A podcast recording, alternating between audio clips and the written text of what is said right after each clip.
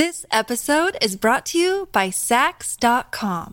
At Sax.com, it's easy to find your new vibe. Dive into the Western trend with gold cowboy boots from Stott, or go full 90s throwback with platforms from Prada. You can shop for everything on your agenda, whether it's a breezy Zimmerman dress for a garden party or a bright Chloe blazer for brunch. Find inspiration for your new vibe every day at Sax.com. Come si fa ad essere persone interessanti? È possibile imparare a destare la curiosità altrui risultando individui interessanti? Questa è una domanda importante che troppo spesso non ci poniamo e cerchiamo di scandagliarla, sviscerarla, come sempre, dopo la sigla. Uno spettro si aggira per il web. Lo spettro di Daily Cogito. Zombie, siete avvertiti.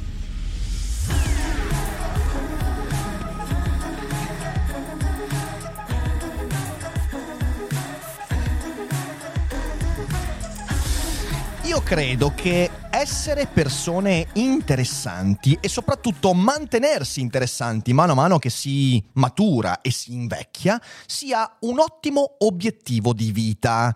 Io ho fatto una puntata sugli obiettivi di vita, se ve la ricordate, se non l'avete vista recuperatela, basta cercare Ric Dufer obiettivi di vita, è una puntata molto importante. E se ve la ricordate sapete quello che intendo, è un buon obiettivo a cui tendere mantenersi interessanti, scoprire cosa vuol dire destare l'altrui interesse. E per qualcuno potrà sembrare scontato, ma per i più la domanda come posso rendermi interessante viene cancellata da un lamento, il lamento secondo cui ma perché nessuno si interessa a me? Come se l'interesse degli altri dovesse essere qualcosa di dovuto e in realtà non è così. L'interesse è un concetto multiforme che rispetta la diversità, infatti quello che interessa a me non interessa a te, ciò che desta interesse in qualcuno non desta lo stesso interesse in me e è interessante ciò che è multiforme perché fortunatamente l'interesse riesce ad aderire alle diverse personalità e curiosità delle persone, le volontà, le intenzioni ed è veramente un concetto multicolore. Essere interessante non è una questione innata, non è che uno ce l'ha nel genoma e o ce l'hai o non ce l'hai, anzi è frutto di una lunga fatica e di un gran lavoro. E allora oggi proviamo a porci questa domanda, come si fa ad essere o diventare o restare un individuo interessante e questo è molto importante anche per la nostra serenità. Prima di lanciarci nella puntata di oggi però vorrei ricordarvi che da circa due settimane è uscito il mio nuovo libro La parola Don Chisciotte che è un'opera interessante, cogitate scomode con personaggi impossibili in cui io cogito con nove personaggi della letteratura come Dracula, Sam Gamgee, Rachel Rosen, Winston Smith, Socrate e tanti altri ed è un libro in cui ho messo il cuoricino. Ringrazio le prime recensioni che sono arrivate su Amazon, che sono molto molto belle e mi fanno grande onore. Se l'avete letto ricordatevi di lasciare una recensione su Amazon, è una cosa che aiuta moltissimo il libro a crescere, a venire conosciuto e poi recuperatevi una copia, leggetelo, amatelo e diffondetelo, regalatelo. E poi venite anche agli eventi di presentazione perché durante il mese di marzo saremo in alcune città come Mestre, Milano, eh, saremo a Padova giovedì 2 marzo e poi c'è anche lo spettacolo a Perugia il 10 marzo. Alcuni posti sono ancora disponibili alla Sala dei Notari, è un bellissimo posto in centro a Perugia dove terrò il mio monologo Le vite di Spinoza, che è una cosa che vi sta piacendo molto e che mi porta grandissima gioia. Spero di vedervi numerosi anche perché è il mio primo spettacolo a Perugia, che è una città che adoro, ci ho passato molto tempo in passato e non vedo l'ora di essere lì con voi per Le vite di Spinoza. Quindi tutti i link tutti i dettagli sul nostro sito dailycogito.com alla sezione eventi. Recuperate un biglietto e venite a trovarmi perché sarà una bellissima occasione. Ma adesso torniamo alla nostra interessante puntata, la quale è nata dalla mia lettura di un articolo trovato sul Financial Times. Questo articolo si intitola, parafrasandolo, Cosa vorrei dire al me stesso anziano. È un articolo che dice una cosa molto interessante, dice eh, c'è un problema, va molto di moda in questo periodo il solito discorso che ciclicamente ritorna, cosa vorrei dire al me stesso giovane, quindi se potessi parlare al me stesso di vent'anni fa, cosa gli direi? Evidentemente questo è un problema perché è un esercizio intellettuale in cui non potrei mai cambiare quello che io comunque ho fatto 10, 15, 20 anni fa. Oltretutto il me stesso di 20 anni fa non ascolterebbe i consigli del me stesso più anziano perché è un vecchio barbone. E, e questo è un punto molto interessante. Quindi, dice l'articolista, eh, metto il link in descrizione però è sotto paywall, quindi o avete l'abbonamento o niente, eh, dice l'articolista, cos'è che potrei dire al me stesso più vecchio. Perché se io mando un messaggio al me stesso che sarò fra 20 anni, fra 10 anni, fra 30 anni, beh, quello sicuramente è qualcosa che potrebbe cambiare il mio comportamento futuro. E uno dei messaggi che questa persona, questo giornalista manda è ricordati di restare interessante. Ed è un punto veramente bello. È una cosa che vorrei dire anch'io al me stesso sessantenne, cinquantenne. Resta interessante, anche perché ho conosciuto un sacco di cinquantenni che erano interessanti a 30 anni e poi a 50 anni sono delle pigne nel culo. E invece no, resta interessante, mantieniti così perché è una cosa importante. E allora mi sono posto questa questione. Cosa significa essere interessanti? Cosa vuol dire restare interessanti? Ora, come ho anticipato, quello dell'interesse è un concetto molto ampio e molto soggettivo. Una persona interessante è una persona che riesca ad avere un certo stile, una riconoscibilità non solo estetica ma anche espressiva, un modo di mostrarsi, manifestarsi con le parole, con i gesti, con le espressioni, ovviamente anche con il vestire. È una persona che sa gestire le proprie apparenze, senza che queste diventino una menzogna, ma in modo che queste lo mostrino per quello che è in effetti l'interiorità che si manifesta nelle apparenze. Una persona interessante ha a che fare con il carattere, ovviamente il carattere di una persona la cui presenza è manifesta semplicemente nel momento in cui entra nella stanza. Quante volte si dice questo ha a che fare con il concetto di carisma. Ora non so se esista il carisma, sicuramente la parola carisma è una semplificazione di tante cose che qualcuno può essere, mostrare, dire e via dicendo. Ovviamente L'interesse che qualcuno suscita ha anche a che fare con i risultati che una persona consegue. Una persona che consegue certi traguardi e risultati è sicuramente più interessante di una persona che non si dà risultati, che non si dà traguardi, mete, obiettivi. E quindi è interessante la determinazione di qualcuno, la determinazione a perseguire quegli obiettivi, la determinazione a sopportare e imparare dai fallimenti. E ovviamente poi l'interesse che qualcuno suscita ha a che fare con la sua saggezza sicuramente una persona che sa e mostra di sapere, mostra di saper discutere, di saper rielaborare, quindi una persona che ha vaste conoscenze, ma non conoscenze di erudizione, ma conoscenze che sa applicare alla vita, è più interessante rispetto a una persona che si accontenta di quello che ha studiato vent'anni fa e poi non ha mosso più un passo. Quindi il concetto di interesse è fortissimamente legato al concetto di curiosità, di automiglioramento, di movimento esistenziale. Ora, Saper destare interesse negli altri è piuttosto importante per molti aspetti della vita. Chi è interessante sa accaparrarsi migliori relazioni, perché se io sono una persona che desta interesse, sarò molto più capace di selezionare chi si avvicina a me. Se invece sono una persona che desta poco interesse, avrò meno capacità di selezionare coloro che entrano in contatto con me perché dovrò accontentarmi molto di più. L'interesse è infatti la traduzione evolutiva della selezione che noi riusciamo a gestire nella nostra vita. Più interessante io sono, maggiore il numero di contatti, di persone che entrano in contatto con me e quindi maggiore la mia capacità di selezionare persone che corrispondono a quello che io voglio che stia nel mio entourage, nelle mie conoscenze, amicizie. Ovviamente questo ha una ricaduta anche sul lavoro. Una persona interessante saprà anche gestire meglio il suo ruolo, per esempio il ruolo nel lavoro, il ruolo nella vita privata, riuscendo a gestirli in modo molto più proficuo. Eh, avrà a che fare con i rapporti familiari. Una persona che riesca ad essere interessante sarà molto più cercata anche dai familiari, per esempio in momenti di difficoltà. E ovviamente anche con l'autostima. Una persona che riesca a eh, sviluppare un interesse negli altri avrà maggior capacità, per esempio, esempio nei momenti di grande difficoltà o depressione o tristezza, a trovare quel barlume di autostima che ci permette di uscire da momenti difficili. E la cosa veramente fondamentale è che tutto questo si può imparare, cioè non è una roba che abbiamo o non abbiamo. Ovviamente ci sono delle tendenze caratteriali, anche perché no, genetiche, che ci permettono di avere una maggior facilità in una certa direzione, ma poi una buona parte dell'interesse che possiamo destare negli altri ha a che fare con i comportamenti che acquisiamo e cercheremo quindi di guardare ad alcuni consigli che nella mia vita sono stati importanti per capire cosa vuol dire essere interessanti. Qualcuno potrebbe venire a fare l'obiezione, a me non interessa interessare. Ah, l'interesse è sopravvalutato. Ah, io non sono interessante e mi sta benissimo così.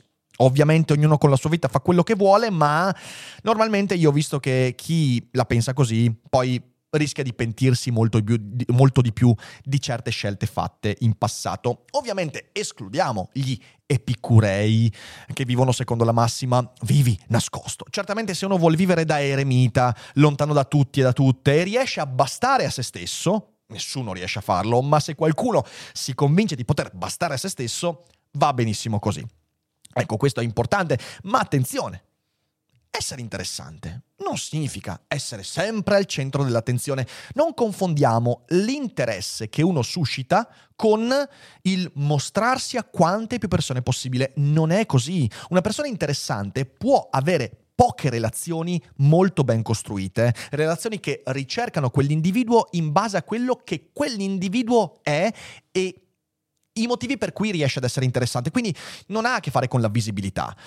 Tutti siamo mossi da interesse, tutti quanti ci avviciniamo alle cose, che siano hobby, trasmissioni, podcast, persone, lavori, perché siamo mossi da qualcosa che ci interessa, quindi qualcosa che dà carburante al nostro movimento e di conseguenza saper interessare significa far sì che quando qualcuno si rivolge a me lo faccia con attenzione e intenzione.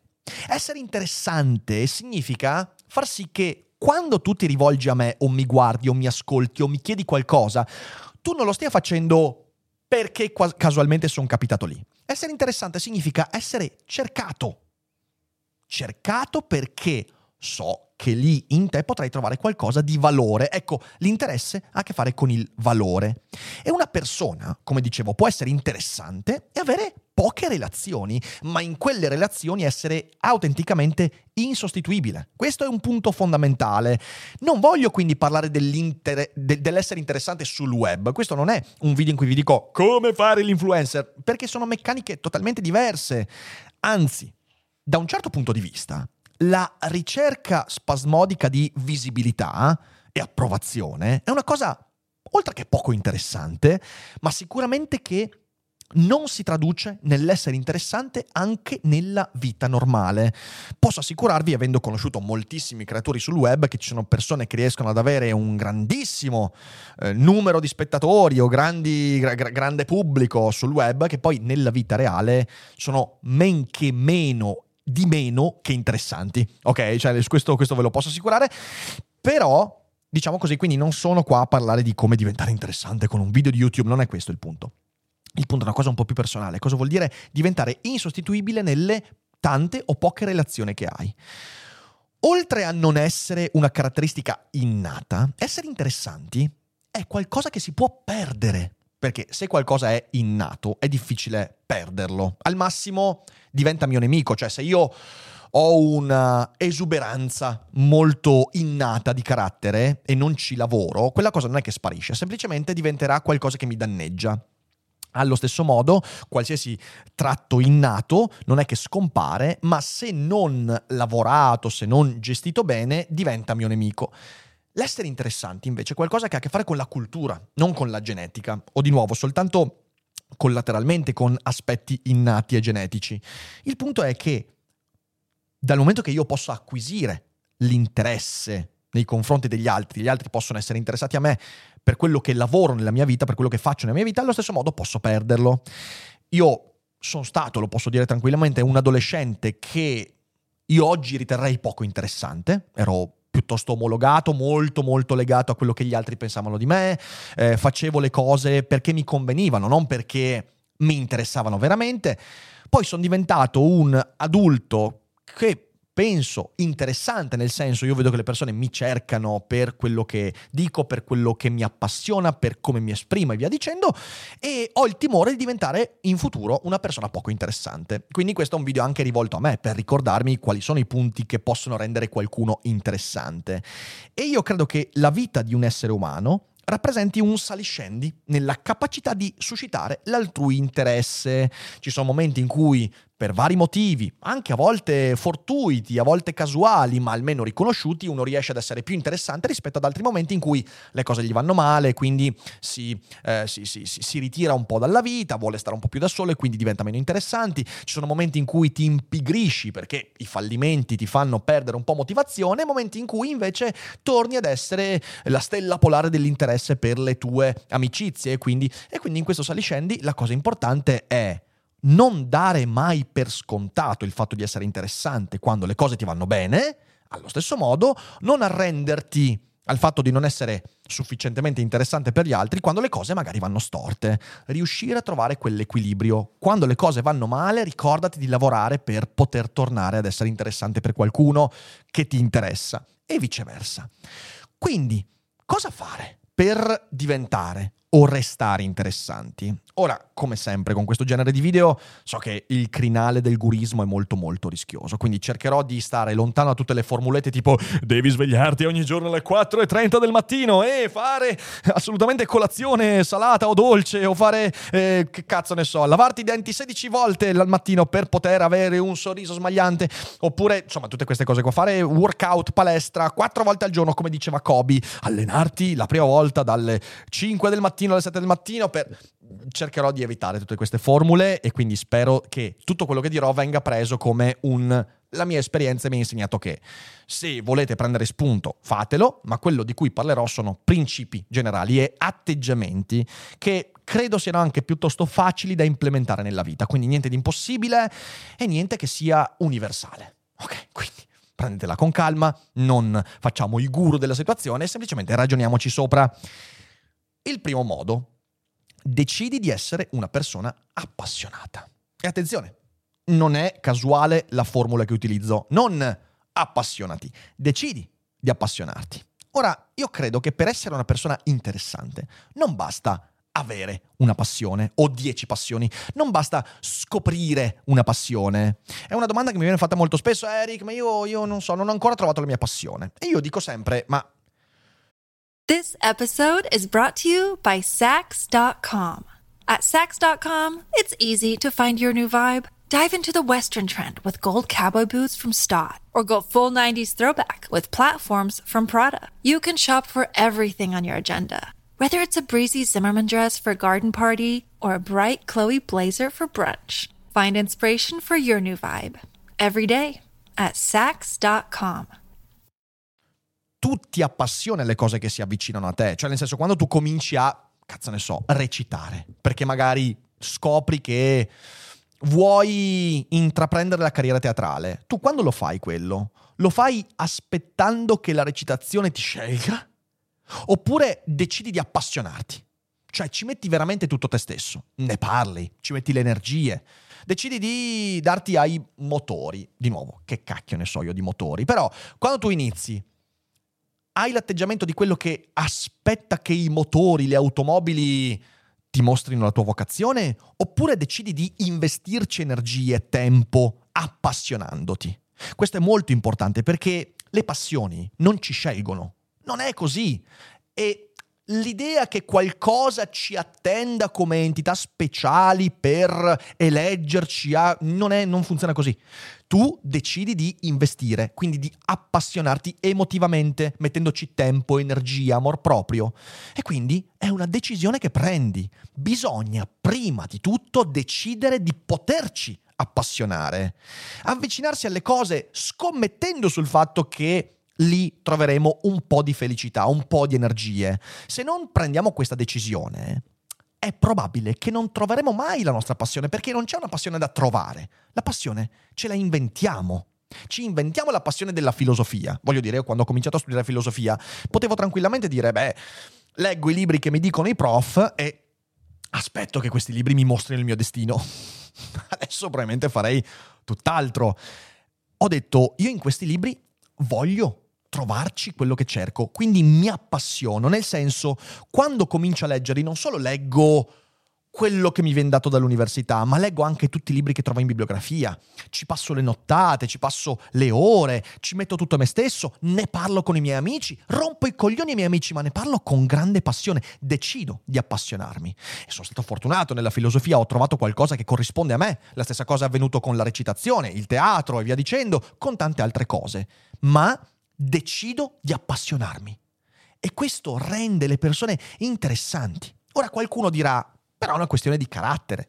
Certamente io posso dire di avere un carattere esuberante, piuttosto tracimante, e quindi magari ho quelle energie che mi permettono di investire tanto nelle cose che faccio, ma la decisione di appassionarsi può anche formare un carattere. Sei più timido, sei un po' più restio, sei un po' più pauroso, eh, però se decidi di appassionarti a qualche cosa, quindi se fai l'atto di scommettere su quell'attività, magari il tuo carattere stesso potrebbe beneficiarne, potresti scoprire di non dover avere tutta quella paura, di poterti esporre un po' di più. Succede continuamente, semplicemente succede con chi decide di appassionarsi a qualcosa.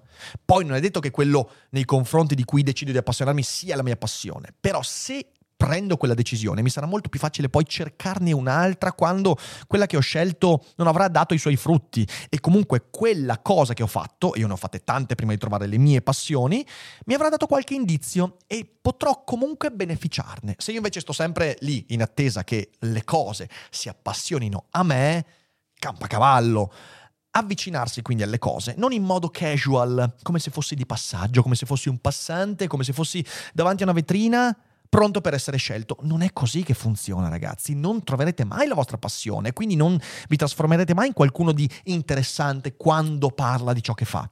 Ecco, se ci si appassiona in questo modo, se si decide di appassionarsi, allora si può anche raccontare con passione e appassionare gli altri. Ecco che nasce l'interesse.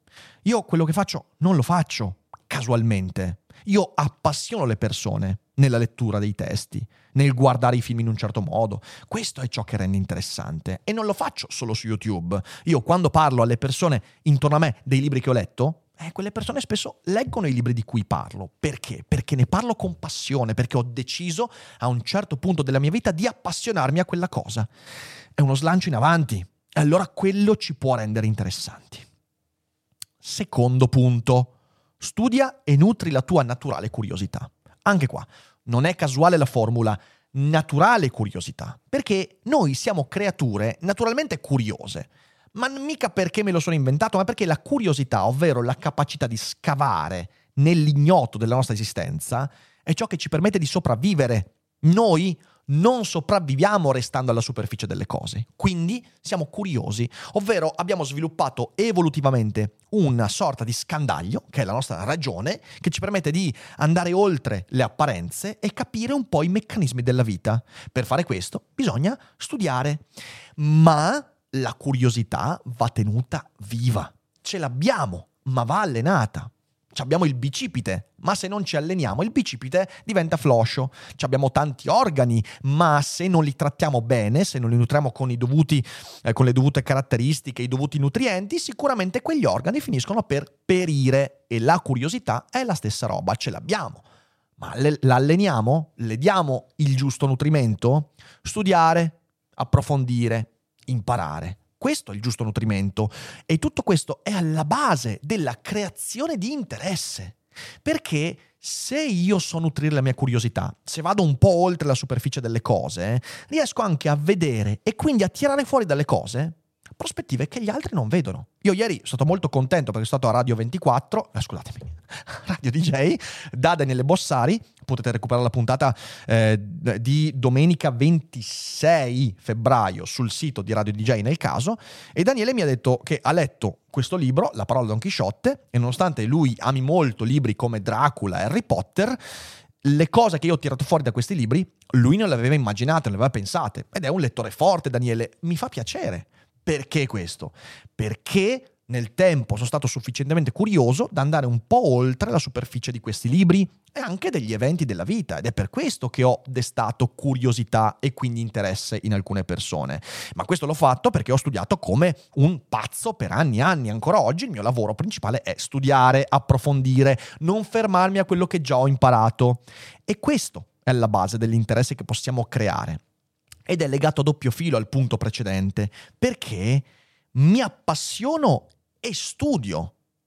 Se studio con uno scopo diverso rispetto alla passione della curiosità, cioè se studio per esempio, si metto a studiare Epitteto e Seneca per fare le citazioni fighe al pub con gli amici, magari per un po' funziona, però poi le citazioni le finisco. Se invece studio perché le cose che leggo ho deciso di appassionarmici, allora lì quando parlerò di Seneca, di Epitteto, di Marco Aurelio, di, di Sant'Agostino, allora parlerò di me attraverso questi libri ed è quello che le persone cercano quando si interessano.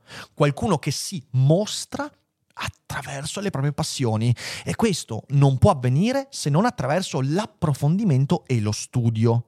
Se io studio per sembrare qualcosa che non sono, divento pedante, fastidioso, erudito, ma inutile. Se invece studio per me, studio per la mia passione, allora lì diventa un altro discorso. E questo, attenzione, io lo applico alla filosofia, ma si, alla eh, filosofia, ma si può applicare a qualsiasi cosa.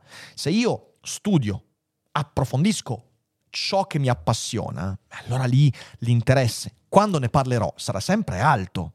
Le persone più interessanti che io conosco sono quelle che studiano, accorgendosi di quanto ancora siano ignoranti. Ne abbiamo parlato con Roberto Mercadini, uno che studia molto più di me.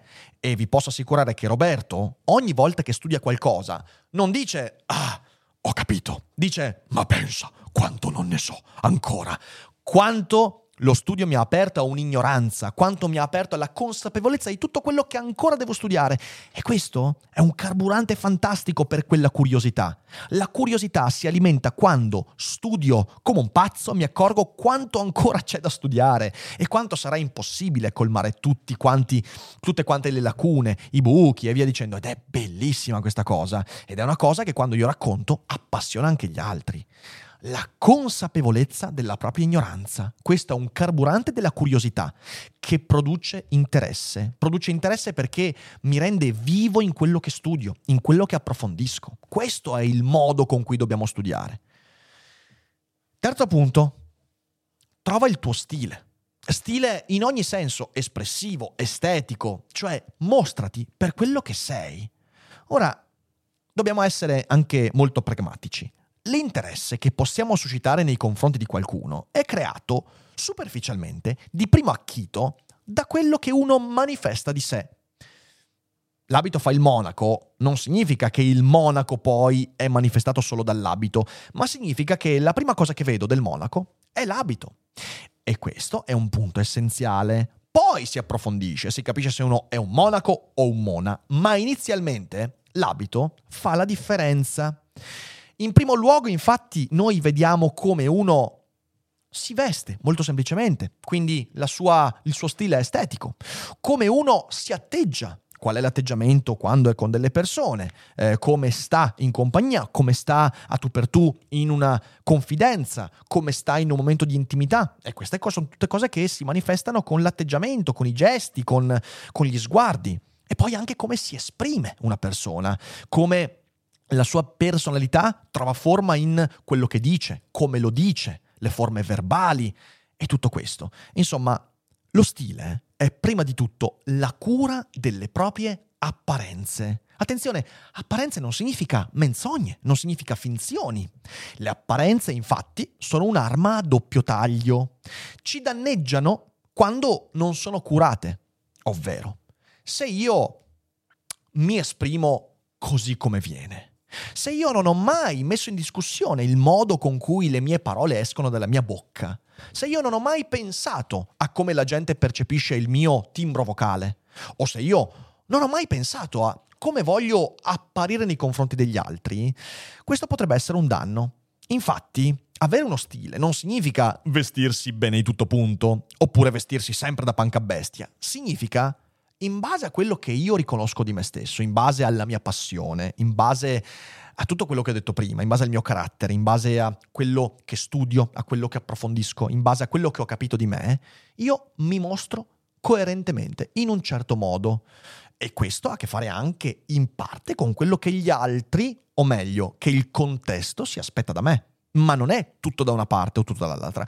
Se io non ho mai messo in discussione questo, posso anche vestirmi sempre di tutto punto, oppure sempre come panca bestia, ma inconsapevole sarà il mio stile. E quando lo stile è inconsapevole, quando è mai messo in discussione, rischia di diventare mio nemico, perché rischio magari di scoprire molto tardi che io non sono quella roba che mostro. E ci sta, ci capita molto spesso, di solito capita in adolescenza. Io, per esempio, da adolescente mi vestivo sempre da rapper, avevo le felpe baggy, e avevo i pantaloni larghissimi.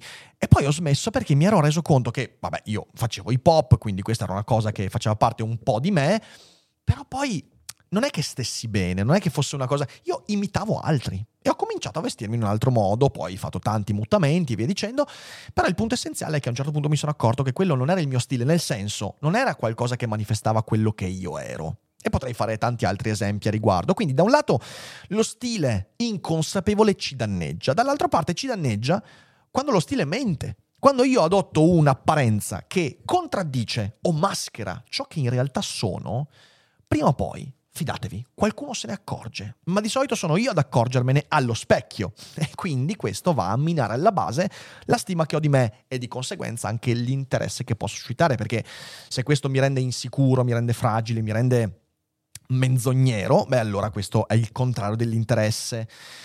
Le apparenze diventano nostre alleate quando esprimono, quel che io sono veramente e non sono semplice finzione. Quando io cerco di mostrarmi per quello che penso di aver capito di me e lo faccio con onestà, allora lì comincia a essere un discorso interessante. Le persone interessanti, infatti, costruiscono uno stile a partire dalle proprie intenzioni e non dalle aspettative altrui. Io non mi vesto, non mi esprimo come penso che gli altri si aspettino da me. Perché quello altrimenti diventa non uno stile, diventa una bandiera. Io mi vesto così e mi esprimo così per dirti guarda che apparteniamo allo stesso gruppo. Io mi agghindo in un certo modo per mostrarti come una bandiera che io e te stiamo dalla stessa parte. Ma questo non è stile. E nel momento in cui la mia interiorità contraddirà quell'appartenenza, allora è fatta, sarò espulso, dilaniato, distrutto, mandato via e mi sentirò un paria. È inevitabile, succede sempre così. Ovviamente, anche essere alternativo a tutti i costi è una omologazione, una bandiera poco interessante. Quindi, di nuovo, lo stile è l'incontro fra quello che io voglio mostrare, quindi le mie intenzioni, e il contesto in cui mi trovo. Se io voglio, se io nel mio stile ho scelto di essere elegante, via dicendo, ma vado elegante anche quando porto fuori a pisciare il cane, non sto bene di testa, vuol dire che in realtà sto usando quello stile semplicemente per mostrarmi in un modo che non sono. Ma se io riesco a legare al contesto, ai diversi contesti il mio stile, allora lì posso esprimere effettivamente quello che sono e questo è ciò che le persone ritengono interessante. Cioè questo è ciò a cui le persone si legano, ciò che fa dire ma perché si mostra in questo modo? Perché si esprime così? Perché fa queste scelte? È questo ciò che crea interesse, equilibrio fra contesto e intenzione che ti rende al tempo stesso distinto, cioè sei riconoscibile, ma adeguato, non fuori posto, non sempre eccentrico perché bisogna. Tutto questo può essere collegato anche al lato espressivo, il modo di parlare, di esprimersi e nel caso vogliate, io faccio questo piccolo shout out, c'è un videocorso che ne parla, che è Logonauti, fatto insieme al nostro daddy preferito Alessandro De Concini, trovate tutte quante le informazioni sul nostro sito dailycogito.com o comunque in descrizione. E quelle sono 15 ore di video lezione con esercitazioni, teorie, un sacco di esempi e analisi su cosa vuol dire esprimersi in modo adeguato, autentico. Cosa vuol dire destare interesse usando il linguaggio? Ed è un videocorso su metodi espressivi e argomentazione, che non è male. Dateci un'occhiata, magari poi non ve ne pentirete. Look, Bumble knows you're exhausted by dating.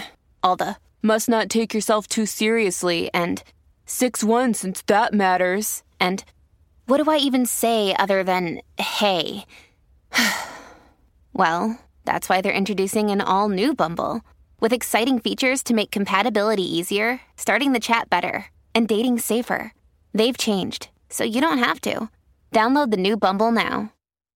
Veniamo al quarto punto, che forse, forse è il più importante questo, in questo senso, che è mantieni la tua parola. Questo, mentre tutti gli altri sono dei punti formali, questo è un punto molto di contenuto. È una cosa che ha a che fare con la soggettività di ognuno, non è una cosa che posso mostrare. Mantieni la tua parola. Ricordatevelo questo, non c'è interesse nei confronti di chi si rivela inaffidabile. Mai ci può essere il fascino, può esserci il carisma, può esserci lo stile, il metodo espressivo, la sicumera, eh? ma se a tutto questo non segue la capacità di rispettare la parola data, l'interesse cade velocemente. E allora lì si rientra nella finzione di prima. Io mi agghindo, mi mostro, mi manifesto in un modo che poi non corrisponde a quello che sono. L'interesse che le persone hanno nei tuoi confronti è sempre legato al fatto che tu puoi mostrare qualcosa che sta dentro di te. Cioè le persone si interessano a te perché pensano che la superficie che tu mostri abbia qualcosa oltre. Quel qualcosa deve creare una coerenza fra quello che mostri e quello che sei. Se tu non sai mantenere la tua parola, ed è una delle cose che crea quel legame fra esteriorità e interiorità, l'interesse viene meno. E allora io posso ingannarti col mio fascino, il carisma, però se poi manca quella roba lì, bye bye. E, a un certo punto poi la voce si sparge e l'interesse scema velocemente. Una persona interessante eh, è quella che dimostra di far seguire alle parole, alle percezioni, allo stile, azioni coerenti. E questo denota un rispetto di sé. Se io mantengo la parola data, se io rispetto i programmi che mi do, rispetto quello che ti dico che farò, rispetto questa cosa, significa che le persone saranno interessate perché quello che vedono è palesemente corrispondente a quello che tu sei. Se non c'è questo legame, l'interesse cade, è inevitabile, perché le persone sentiranno che non c'è nessun motivo per nutrire ancora nei tuoi confronti quell'interesse. L'incapacità di mantenere la parola e di rispettare i programmi che uno si dà segnala sempre una drammatica mancanza di rispetto di sé. E questo è un punto essenziale da comprendere, perché se vogliamo avere relazioni proficue, eh, quella lì è il banco di prova vero. Se tu dici io sono questo, io voglio questo, io voglio che tu pensi che io sia questo, e poi le tue azioni contraddicono tutto ciò e non mantieni quelle promesse quelle parole, allora lì prima o poi resti da solo. O cerchi sempre nuovi gonzi da beffare, e ci sono persone che riescono a farlo per lungo tempo, altrimenti a un certo punto la gente se ne accorgerà e tu sarai la frode che sei sempre stato. E questa è una cosa che si ripete troppo poco oggigiorno, perché in momenti storici di effective altruism e di altruismi fasulli e di grandi ideali per cambiare il mondo, ci siamo dimenticati che in realtà tutto si gioca sul fatto di dire a te qualche cosa e mantenere quello che ho detto. Ricordiamoci che è questo il fondamento dell'etica, non il fare il bene per l'umanità o per il prossimo milione di anni. Ecco, questa è una regola essenziale, perché altrimenti diventa tutto un inganno e poi ti credo che nessuno si fida più del, del prossimo. Ultimo punto. Sii interessato agli altri. Per essere interessanti, devi, per essere interessante, devi essere interessato. E in che modo? Beh, intanto una persona interessante è prima di tutto, prima di qualsiasi altra cosa, prima de- anche delle cose che ho detto, è interessata agli altri. È una persona che sa fare domande. Provate a pensare alle persone con cui vi piace passare il tempo. Sono persone che ah, ti raccontano tutti gli aneddoti del mondo e sanno tirare fuori la parola giusta per ogni problema, eh? o sono le persone che quando tu dici A ti chiedono ah, ma perché A? A cos'è che ti ha fatto dire A? Perché? Perché tu ti manifesti in questo modo? Quindi sii autenticamente interessato a qualcuno, fai domande. Devi imparare ad ascoltare gli altri, senza distrarti. Perché anche lì, quante volte ci capita di raccontare qualcosa a qualcuno e magari dire anche qualcosa di profondo, pesante, faticoso da dire, e poi ti accorgi che l'altro in realtà per tutto il tempo non ti ha ascoltato, ma ha aspettato il suo turno per parlare. E quindi le tue parole sono finite nel cesso.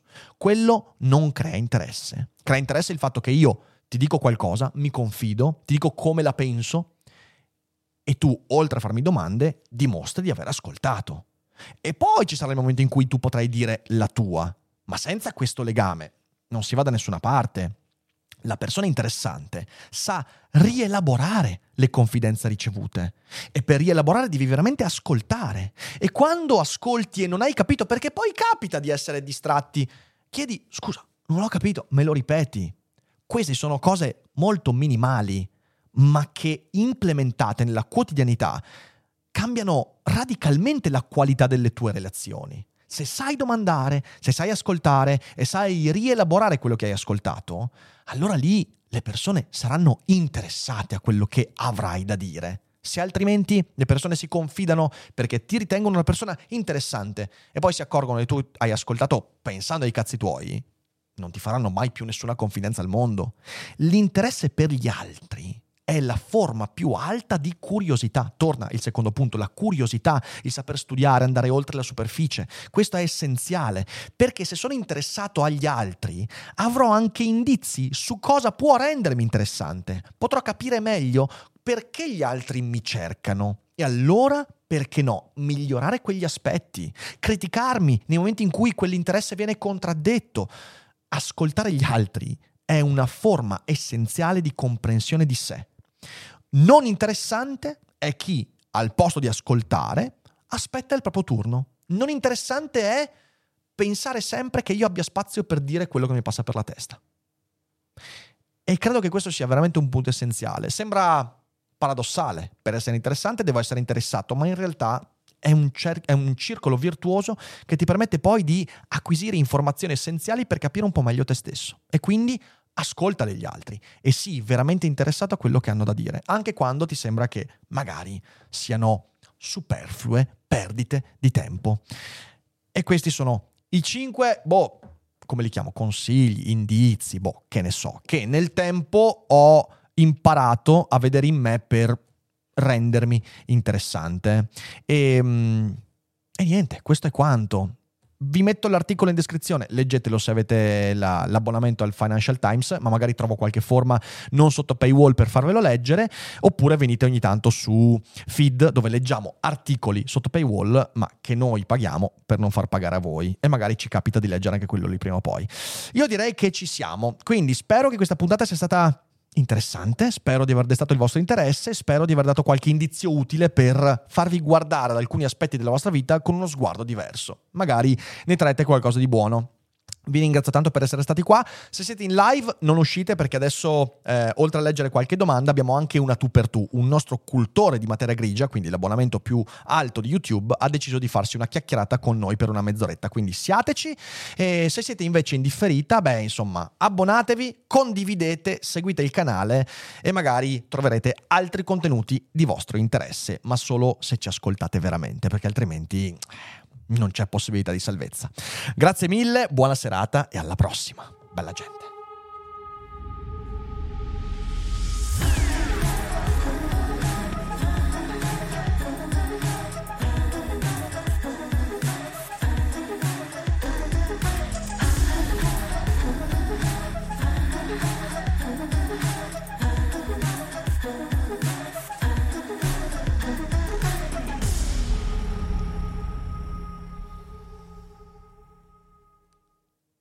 I'm Sandra, and I'm just the professional your small business was looking for. But you didn't hire me because you didn't use LinkedIn jobs. LinkedIn has professionals you can't find anywhere else, including those who aren't actively looking for a new job but might be open to the perfect role, like me.